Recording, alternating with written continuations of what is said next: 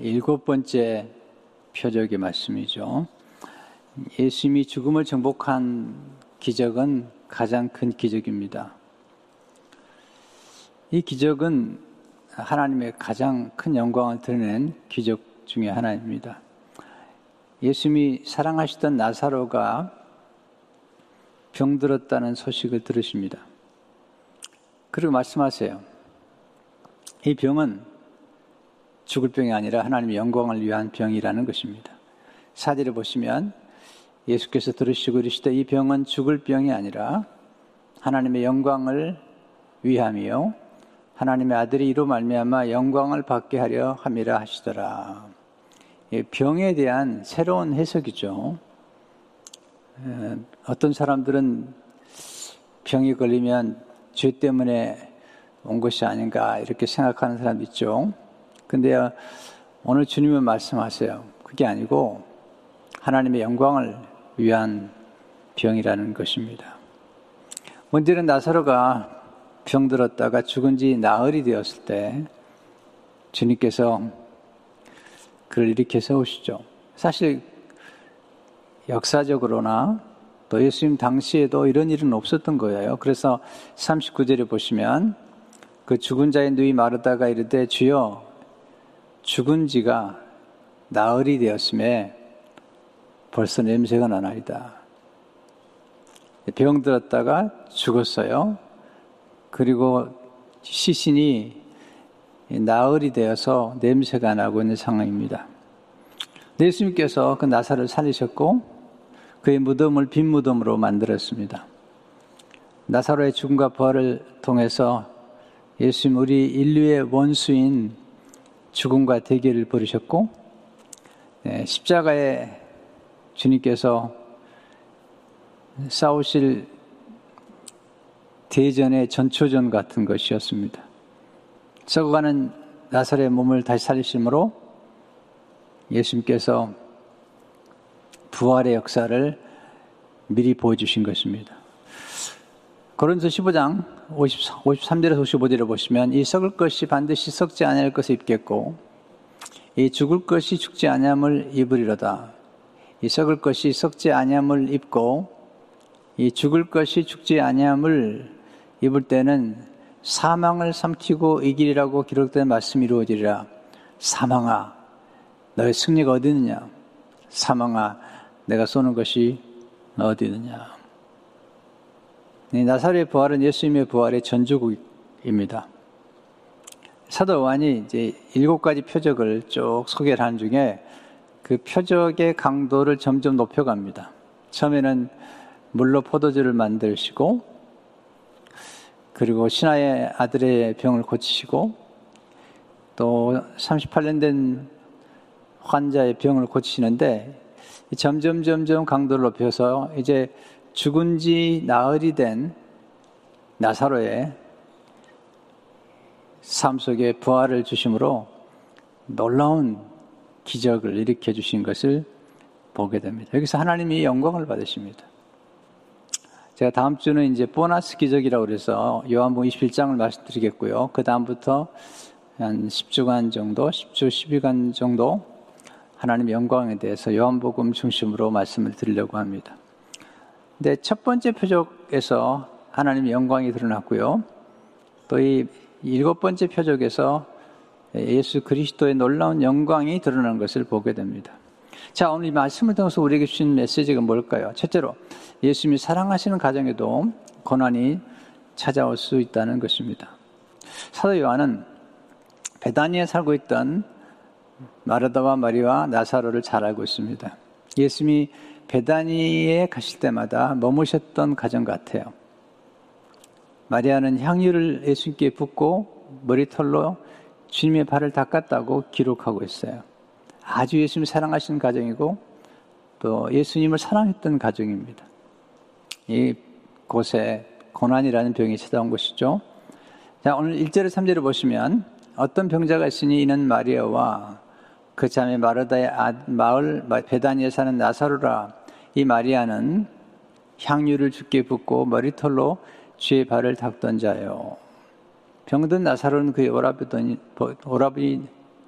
이에 그 누이들이 예수께 사람을 보내 이르되 주여 보시옵소서 사랑하신 자가 병들었나이다 하니 예수님이 사랑하신 자가 병들었어요.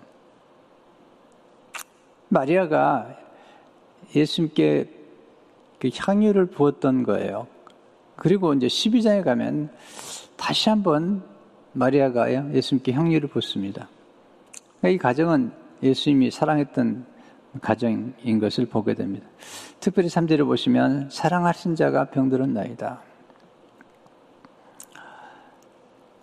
이 사도 요한은 예수님께서 이 가정을 얼마나 사랑했는지 계속해서 이 사실을 강조해요. 5절을 보시면 예수께서 본래 마르다와 그 동생과 나사로를 사랑하시더니 사랑하셨어요. 나사로를 친구라고 부르죠. 11절을 보시면 이 말씀하신 후에 또 이르시되 우리 친구 나사로가 잠들었도다. 그러나 내가 깨우러 가노라. 사도 요한은 예수님께서 이 나사로와 마르다와 마리아를 얼마나 사랑하셨는지, 그 사랑하는 가정에 예, 고난이 찾아오고 그리고 인간의 힘으로는 도저히 해결할 수 없는 문제에 직면하는 것입니다. 35절을 보시면 예수께서 눈물을 흘리시더라. 예, 사랑의 표현의 절정이죠. 그걸 보고 유대인들이 36절을 보시면 유대인들이 말하되 보라 그를 얼마나 사랑하셨는가 하며 예수님이 사랑하신 가정에도 질병이 찾아오고 예수님이 가장 사랑하는 사람에게도 병이 찾아옵니다. 이것이 고난의 신비요 그리고 역설입니다. 하나님 아버지가 가장 사랑하시는 독생자 예수님에게도 고난이 찾아왔잖아요. 사랑하기 때문에 고난이 면제되는 것이 아니라 오히려 사랑하기 때문에 고난을 허락하시고 그리고 그 고난을 통해서 하나님이 영광을 드러내시는 것입니다. 역시 하나님의 신비로운 사랑의 역설이요, 고난의 역설인 것입니다. 우리 인생 여정에서 병이 우리를 찾아올 수 있습니다. 거센 폭풍과 같은 고난이 우리를 찾아올 수 있습니다. 그래도 한 가지만큼은 절대로 의심해서는 안 됩니다. 하나님의 사랑입니다. 하나님은 우리를 사랑하시는 것만큼은 멈추질 않습니다. 어떤 것도 하나님 사랑해서 우리를 끊을 수가 없습니다. 우리는 가끔 어려움이 오거나 또는 병이 들거나 고난이 오게 되면 하나님의 사랑을 좀 의심하죠. 이제 성경은 말씀하죠. 다른 거 모르지만 하나님의 사랑만큼은 의심해서는 안 된다고. 왜? 그 속에 하나님의 섭리와 뜻이 있기 때문인 것을 보게 됩니다. 두 번째로 하나님은 기도 응답을 지체하심으로 큰 영광을 드러내십니다. 나사로가 병들었어요. 예수님 사랑하는 가족이에요. 근데 지체하세요. 6절에 보시면 나사로가 병들었다함을 들으시고 그 계시던 곳에 이틀을 더 유하시고 빨리 가셔야 되잖아요. 사랑한다면 오히려 이틀을 더 유하셨어요. 먼 길이 아니에요. 18절을 보시면 베다니는 예루살렘에서 가깝기가 한 5리쯤 되매 한 5리쯤은 2마일 정도예요. 빨리 걸으면 1시간도 걸리잖아요. 제가 요즘 만 보씩 걷는 거 있어요. 근데 이게 1마일 걷고 시간이 재보면, 네. 천천히 걸어도 한 20분밖에 안 돼요. 근데 2마일을 걸으면 한 40분 정도. 그러니까 천천히 걸어도 한 40분 정도면 갈 길인데 이틀을 더 지금 머물고 계시는 거예요. 나중에 마르다가 예수를 만나서 안타깝게 말씀하죠. 21절에 마르다가 예수께 여자오되 주께서 여기 계셨더라면 조금 일찍 오셨더라면 내 아버지가 죽, 내 오라버니가 죽지 아니하였겠나이다. 예수님 서두르지 않으셨어요. 왜 예수님이 나사로의 집 방문을 지체하셨을까요? 그 지체하신 까닭은 그리 하심으로써 하나님의 더 큰 영광을 드러내기 위함이에요. 그냥 아팠던 것을 고치는 것과 죽기 직전에 또 소생시킨 것과 또 죽은 지 나흘이 된 때에 부활시킨 것과 이건 하나님의 영광을 드러낸 그 강도가 다르잖아요. 여기서 배우는 귀중한 교훈이 있습니다. 하나님의 지체하심은 거절이 아닙니다. 하나님의 침묵이 거절이 아니죠. 하나님이 지체하시면은 하나님의 분명한 뜻이 있습니다. 하나님이 지체하실 때는 더 큰 은혜를 베푸시기 위해서입니다. 이게 참 우리가 이해하기 어려운 이런 삶의 진리들인데요. 사실 성경에서 거듭 하나님의 지체하심이 더 큰 은혜를 베푸신 것을 보게 되잖아요. 요셉이 감옥에 갇혔어요. 술 맡은 관원장을 꿈을 꾸게 해서 복직시켜 줬잖아요. 물론 요셉이 복직시켜 준 건 아니지만 그 복직의 놀라운 역사를 드러내 준 것은 사실이잖아요. 근데 2년 동안 기다려야 돼요. 2년 기다린 동안에 하나님의 더 큰 은혜가 나타나는 것을 보게 됩니다. 하나님의 지체하심에 성급한 결론을 내리지 않도록 조심하십시오. 우리 조금 늦어지면 하나님 날 잊으셨나 봐. 오해할 때가 있는데 그렇지 않는 게 좋죠. 이 지체하신 까닭에 마르다와 나눈 대화가 나오는데 이 지체하신 까닭에 마르다와의 대화 속에서 하나님 아버지의 놀라운 계시, 예수님이 어떤 분인가를 보여줍니다. 22절, 23절을 보면 그러나 나는 이제라도 주께서 무엇인지 하나님께 구하는 것을 하나님이 주실 줄을 아나이다. 예수께서 이르시되 내 오라비가 다시 살아나리라. 지금 무덤에서 시신이 썩고 있어요. 근데 마르다가 그래도 믿음이 좋아요. 지금이라도 네, 구하면 하나님이 들어줄 거라고 예수님께서 말씀하세요. 내 아라비가 다시 살아나리라. 24절에 마르다가 아주 놀라운 대답을 해요. 마르다가 이르되 마지막 날 부활 때에는 다시 살아날 줄을 내가 아나이다. 부활을 믿고 있어요. 근데 마르다의 부활의 신앙은 마지막 날이에요. 예수님께서 놀라운 예수님의 자기 이시를 하세요. 25절, 25절 10절을 보게 되면 예수께서 이르시되 나는 부활이요. 생명이니 나를 믿는 자는 죽어도 살겠고 무릇 살아서 나를 믿는 자는 영원히 죽지 아니라 아니니 이것을 내가 믿느냐. 자, 예수님께서 지체하지 아니하시고 바로 가셨다면 예수님의 영광스러운 예수님의 계시를 할 필요가 없었어요.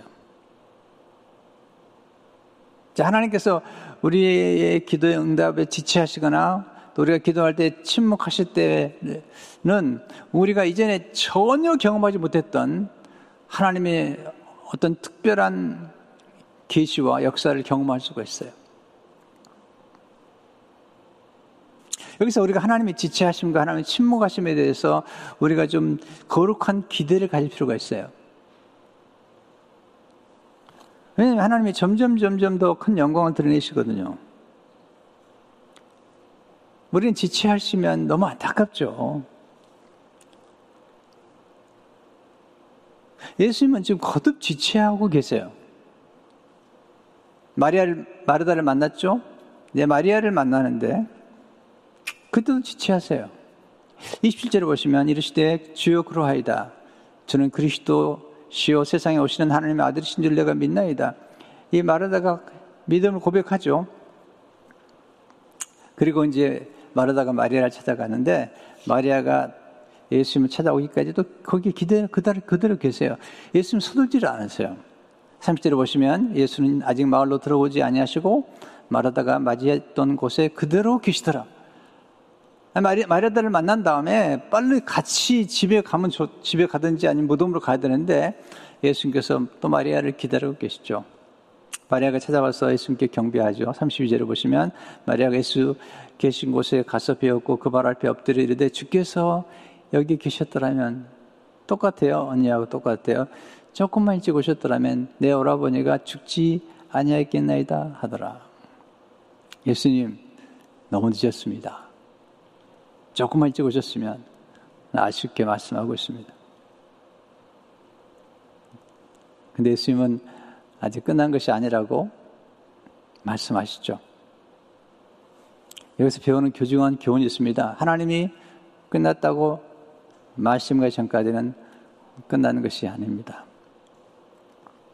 제가 좋아하는 표현인데요. 정말 하나님이 끝났다고 말씀하기 전까지는 끝난 것이 아닙니다. 차스 크랩트리는 이렇게 말합니다.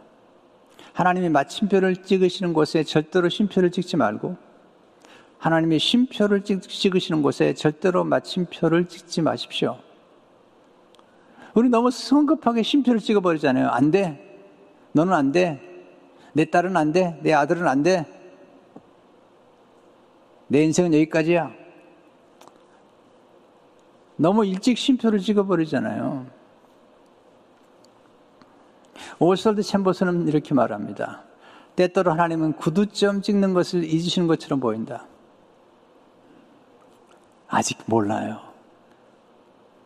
네, 우리와 우리 자녀들의 생각 가운데 하나님이 어떻게 역사하실지 아직 모르잖아요. 우리 너무나 일찍 단정해버리거나 운명론이나 숙명론에 빠져드는데 아니죠. 아직 아직 결론을 내려서는 안 됩니다. 예수님 시치하시는 동안에 지금 나사로에 몸은 썩어갑니다. 동시에 그 가정에 많은 유대인들이 찾아와요. 위로하러. 지체하는 동안에 많은 유대인들이 찾아옵니다. 네, 그들이 나중에 나사로의 부활을 보고 그 중에 많은 사람이 예수를 믿어요. 이 전도의 사건이에요. 이게 선교의 사건이거든요. 지체하심을 통해서 더욱더 많은 영혼들이 구원을 받는, 많은 영혼들이 죽게로 돌아오는 이런 놀라운 역사가 지금 전개되고 있는 거거든요.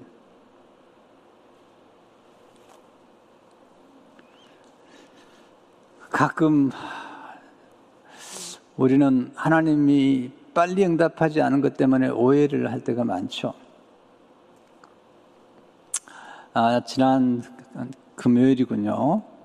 저에게 건축을 도와줬던 미애 씨를 만났어요. 네.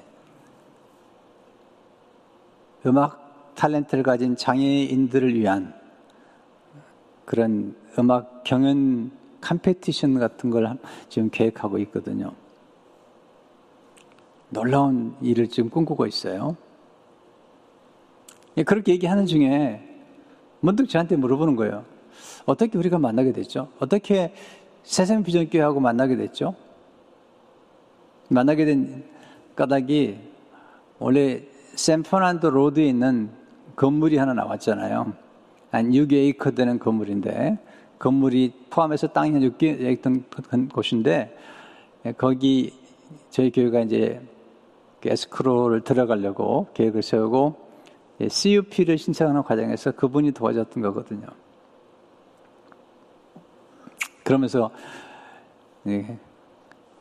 그 땅보다는 지금 이 장소가 멋지배러. 근데 사실 제가 지금 머무는 이곳에 오기까지 여러 번 여러 번 안 되는 일이 많았어요. 네, 지체하고 또 지체하고 치했는데 기다린 그 결과 하나님 놀라운 일들이 전개되었고 지금 전개된 걸 눈으로 보고 있잖아요.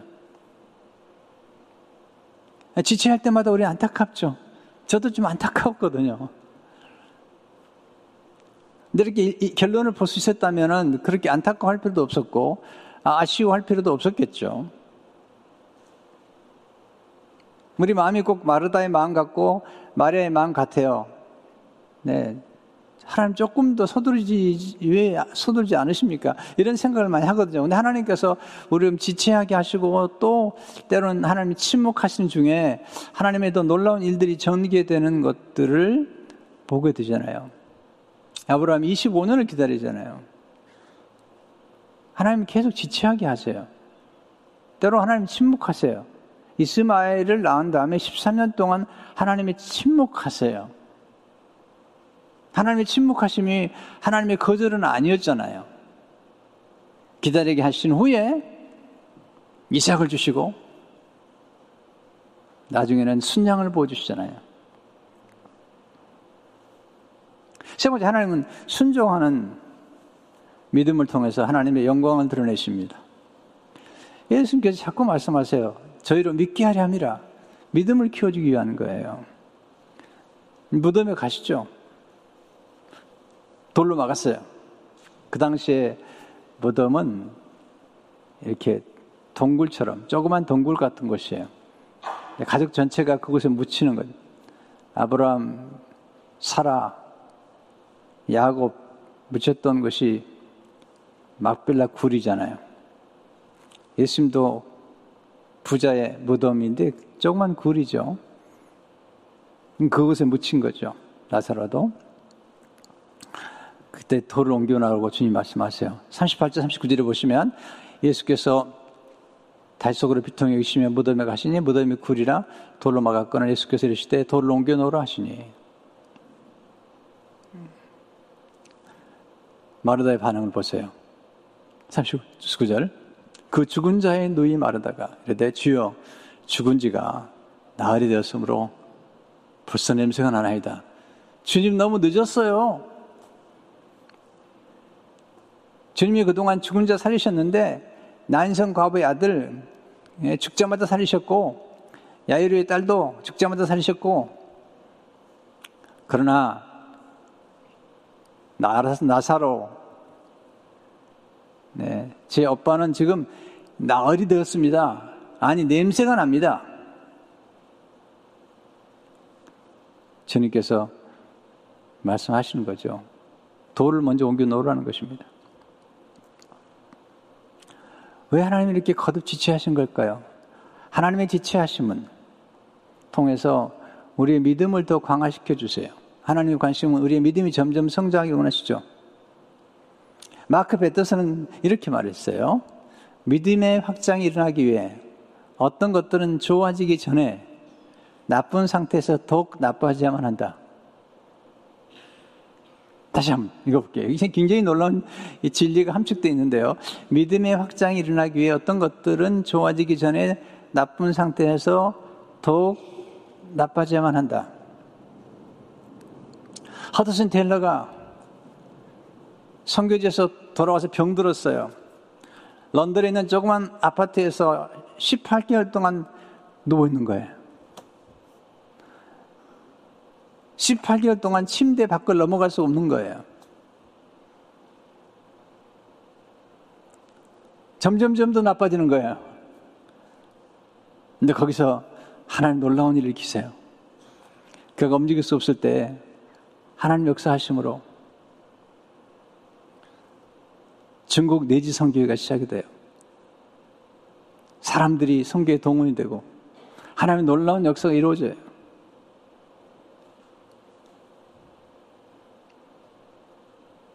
하나님 우리의 믿음을 확장시키기 위해서 때로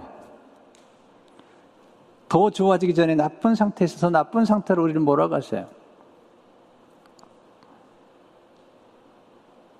예수님 말씀하시죠. 40절을 보세요. 예수께서 이르시되 내 말이 내가 믿으면 하나님 영광을 보리라 하지 아니하느냐 하시니 내가 믿으면 성역적 믿음 원리는 우리가 보고 믿는 게 아닙니다. 믿으면 보게 되는 거예요. 아니, 조금 더 설명하면 순종하면 보는 것이죠. 믿는다는 것은 순종하는 것이잖아요. 하나님만이 기적을 일으키신 분이에요. 우리가 할, 할 일은 믿고 순종하는 것이죠. 예수님이 돌을 옮겨 놓을 때 기적을 행하시죠. 41절에 보시면 돌을 옮겨 놓으니 순종했죠. 순종은 기적을 낳습니다. 순종하는 순간 하나님의 구체적인 기적이 시작됩니다. 순종은 기적을 담는 그릇과 같습니다. 순종은 기적을 창조하는 환경을 만드는 것입니다. 순종. 계속 강조가 되죠. 기적이 일어날 때마다 놀라웠게 순종하는 거예요. 여러분, 순종이 습관이 돼야 돼요. 지금 여기 온누리교회, ANC 온누리교회에서 담임하고 계시는 김태형 목사님, 제가 성비단 로고스 교회에 전도사님으로 일했어요. 학생들 지도했죠. 한 번은 교회 장례가 나가지고 불렀어요. 장례식에 참석하라고. 근데 저한테 이상한 질문을 해요. 목사님, 제가 목사님 말씀에 꼭 순종해야 됩니까? 그래서 제가 얘기했어요. 성도의 장례식에 참석하는 것.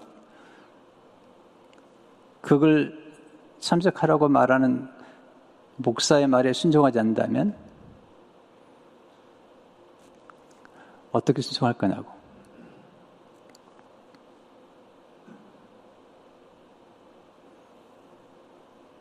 죄를 지르는 것도 아니고. 그 목회자가 한 말에, 담임 목사가 한 말에 순종하지 마서 순종할 수 없다면, 앞으로 무슨 일에 순종하시려고 하는 거냐고. 네, 순종했어요. 나중에 이제 캐나다에 있는 인디안들을 선교지로 떠났죠. 순종이 계속됐어요. 그리고 지금 ANC 온누리교회 담임으로 섬기는 역사가 나타나죠.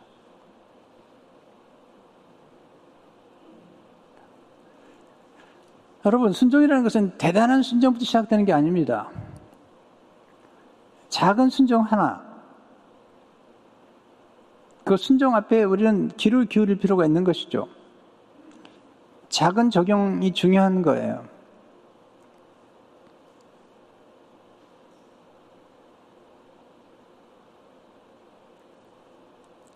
지나간 주일에 이재용 목사님 설교하는 새벽 설교였는데 가장 어려운 사람들, 과부들, 나그네들 돌아보라고 말씀하시더라고요.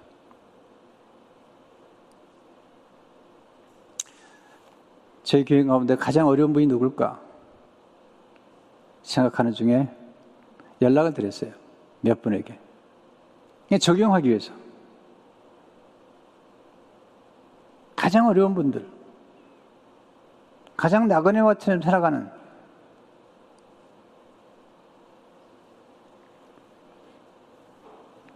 여러분들은 제 연락 안 받았을 것 같아요.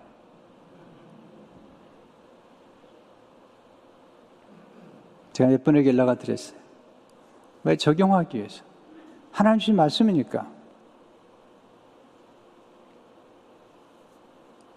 여러분, 뭐 교회를 크게 건축하고, 뭐 이런 것만이 위대한 겁니까? 아니잖아요. 뭐든지 첫, 한, 한, 한 스텝, 그 순종 한마디, 거기서부터 놀라운 일들이 전개가 되는 것이지, 우리는 내가 어떤 일을 크게 한번 순종해 보겠다. 네.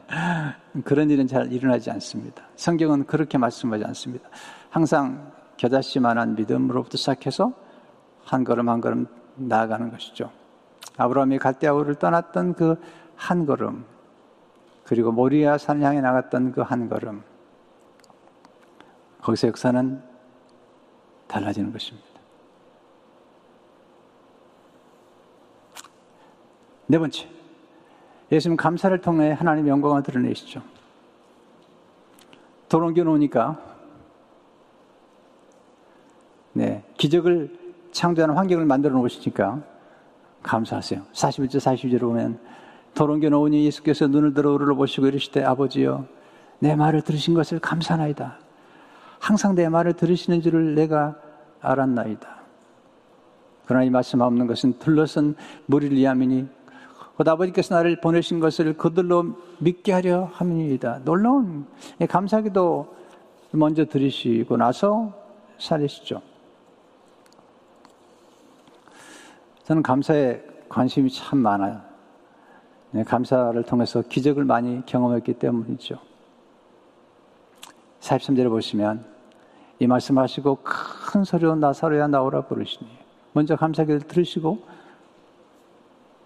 44절에 보시면 죽은 자가 시적을 벼러 동이치로 나오는데 그 얼굴은 수건에 쌓였더라. 예수께서 이르시되 풀어놓아 다니게라 하시니라.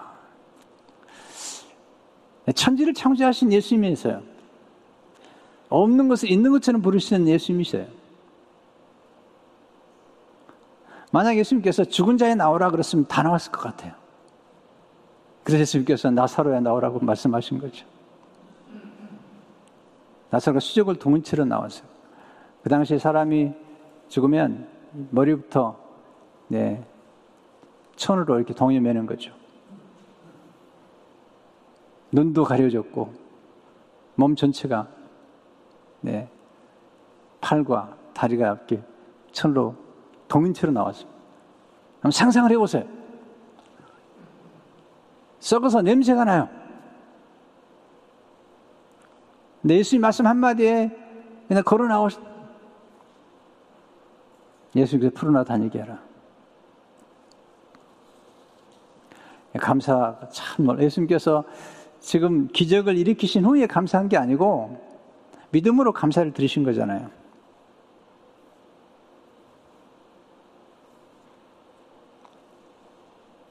감사하게 되면 은혜가 더 놀랍잖아요. 오늘 우리가 성경 암송한 많은 사람의 감사로 말미암아 은혜가 더하여 넘쳐서 많은 사람의 감사로 말미암아 은혜가 더하여 넘쳐서 오버플로 하는 거죠.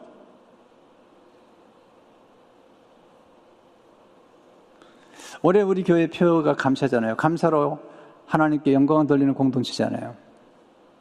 한 사람의 감사도 중요하죠.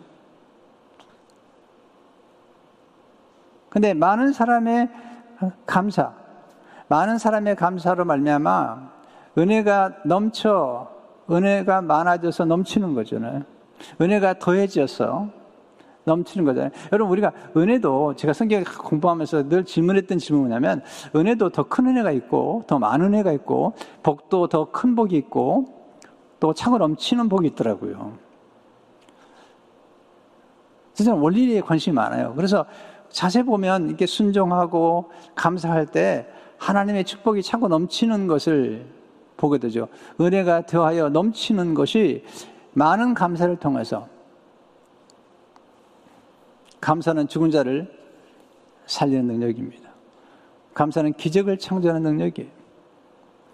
감사는 역전의 드라마를 만드는 능력입니다.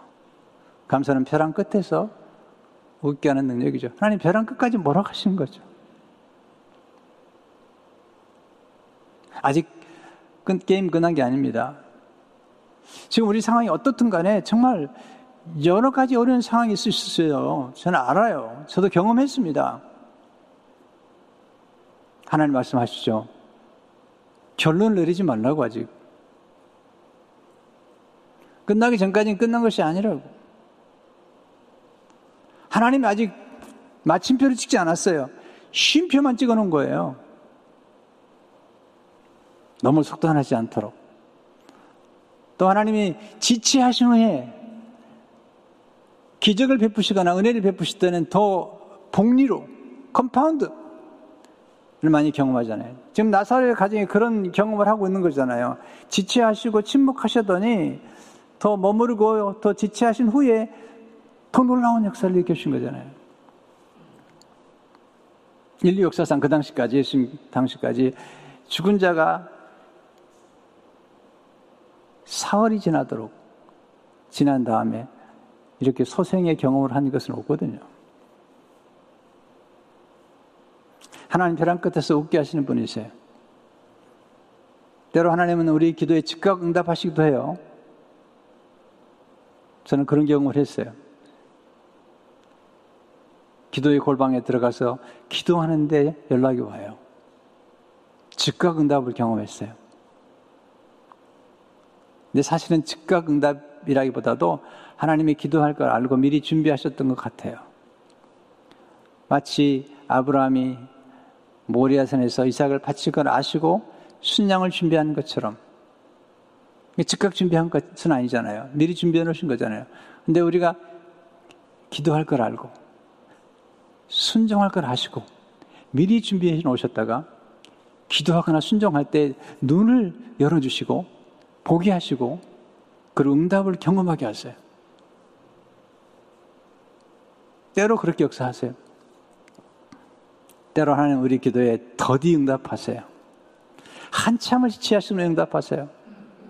우리를 벼랑 끝으로 몰아가시는 거예요.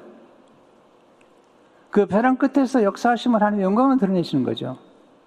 하나님 벼랑 끝에서 웃게 하시는 분이세요. 아, 제 교회도 건축하고, 12월 안에 안 들어오면 근데 연휴가 되면 이 공무원들이 많이 쉬잖아요. 연휴가 되면 이, 입주 허가를 막는 게 미뤄져 버리는 거예요. 미뤄지면 우리가 고등학교를 빌려 쓰고 있었기 때문에 그 고등학교를 계속 쓰는 문제와 또 이디오피안 교회를 계속 쓰는 문제와 또 사무실도 나간다고 그랬는데 또 사무실 좀 더 머물러야 되는 문제와 이게 보통 일이 아니에요. 근데 바로 그, 그 마지막 날, 그 벼랑 끝에서 하나님이 역사하셨어요. 아까 말씀드린 그 미애 씨를 통해서 하나님 역사하셨어요. 도우신 거예요. 보통 거의 불가능한 일이에요. 하나님이 그분을 움직이셨어요. 밤 11시가 됐는데 고민이 되더래요. 그 다음날 입주 허가를 맞지 않으면 보통 어려, 어려운 일이 전개되는 걸 알기 때문에 한 밤 11시쯤에 관계되는 분이 연락을 했대요. 메시지를 보냈대요. 내일 지금 이런 일이 있는데 내가 잠을 지금 못 자고 있다고. 연락이 왔더래요. 참 잘하고. 내일 한번 만나보자고. 그래서 그분이 가서 하루 동안 기다리면서, 하루 동안 기다리면서 입주 허가를 받아냈어요. 정말 벼랑 끝이었어요.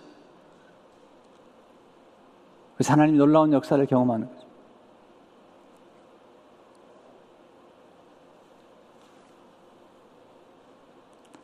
하나님이 하신 일이 보면 놀라워요. 이사 61장 3절을 보세요. 슬퍼하는 자에게 화관을 주어 그 죄를 대신하며 기쁨의 기름으로, 기름으로 그 슬픔을 대신하며 찬성의 옷으로 그 근심을 대신하시고 나사렛 죽음을 통해서 많은 사람들이 예수를 믿게 된 거죠. 45대를 보세요. 마리아에게 와서 예수께서 하신 일을 본 많은 유대인이 그를 믿었으나 물론 안 믿은 사람도 있었지만 많은 사람들이 예수님께서 지체하심으로 마리아의 집에 위로하러 왔던 유대인들이 예수를 믿게 되고 부활의 영광을 보게 된 거거든요. 그리고 요한복음 12장에 보면 이 마리아가 옥합을 깨뜨려요. 요한복음 11장과 12장을 보게 되면 12장 전에 옥합을 깨뜨린 경험이 있었던 것 같아요. 11장의 영광을 다시 한번 마리아가 예수님의 영광의 길, 십자가와 부활의 그 길을 가는 걸 알고 옥합을 또 한번 깨뜨려요.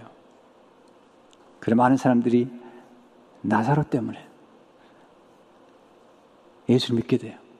11절을 보세요. 12장 17절인데요. 나사로 때문에 많은 유대인이 가서 예수를 믿음이라. 요한복음 12장 11절에 보면 나사로 때문에 많은 유대인이 가서 예수를 믿음이라. 여러분, 여러분이 아, 아팠다가 나았습니까? 아니면 어려운 일을 겪은 후에 또 잘 됐습니까? 목적이 있습니다. 그것은 전도를 위해서 선교를 위한 것입니다. 어떤 분은 병 나으니까 더 죄를 져요. 하나님 축복해 주니까 그 축복을 가지고 죄를 져요. 하나님 기뻐하지 않습니다. 하나님이 우리의 삶 가운데 기적을 베풀어 주시고 우리의 삶 가운데 어려움 중에서 성공케 하시고 승리케 하셨다면 거기에 목적이 있습니다. 그 목적은 전도입니다. 그 목적은 선교입니다. 하나님의 놀라운 영광을 드러내기 위한 것입니다. 가장 큰 기적은 죽은 자가 살아나는 게 아닙니다.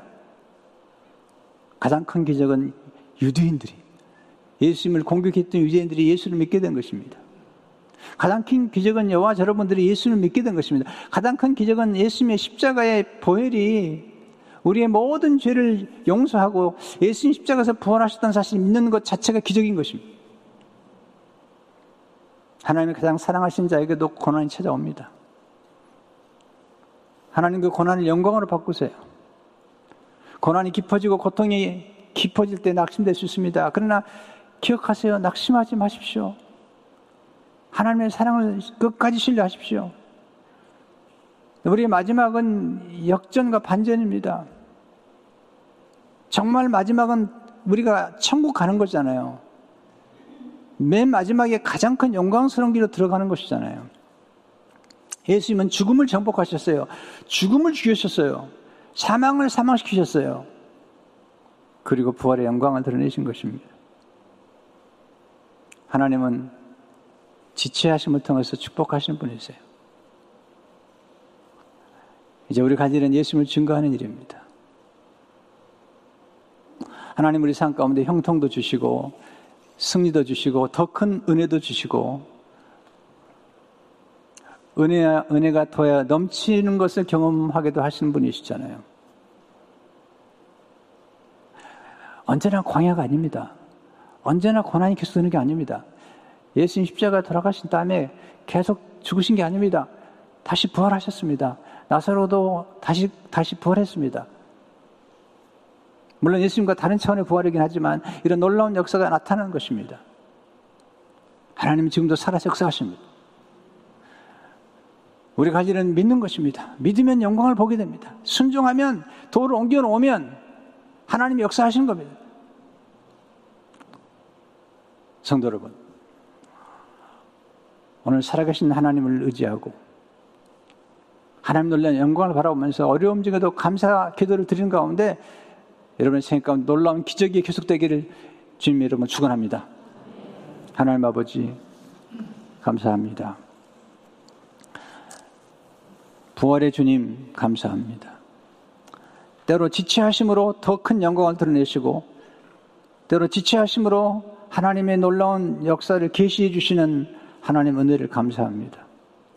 우리 가운데 벼랑 끝에 있는 분들이 있습니다. 주여 오늘 이 말씀을 통해서 낙심하지 않게 하시고 하나님이 마침표를 찍지 않았는데 마침표를 찍지 않도록 도와주시고 하나님의 놀라운 역사가 계속될 걸 믿으며 승리하도록 도와주옵소서.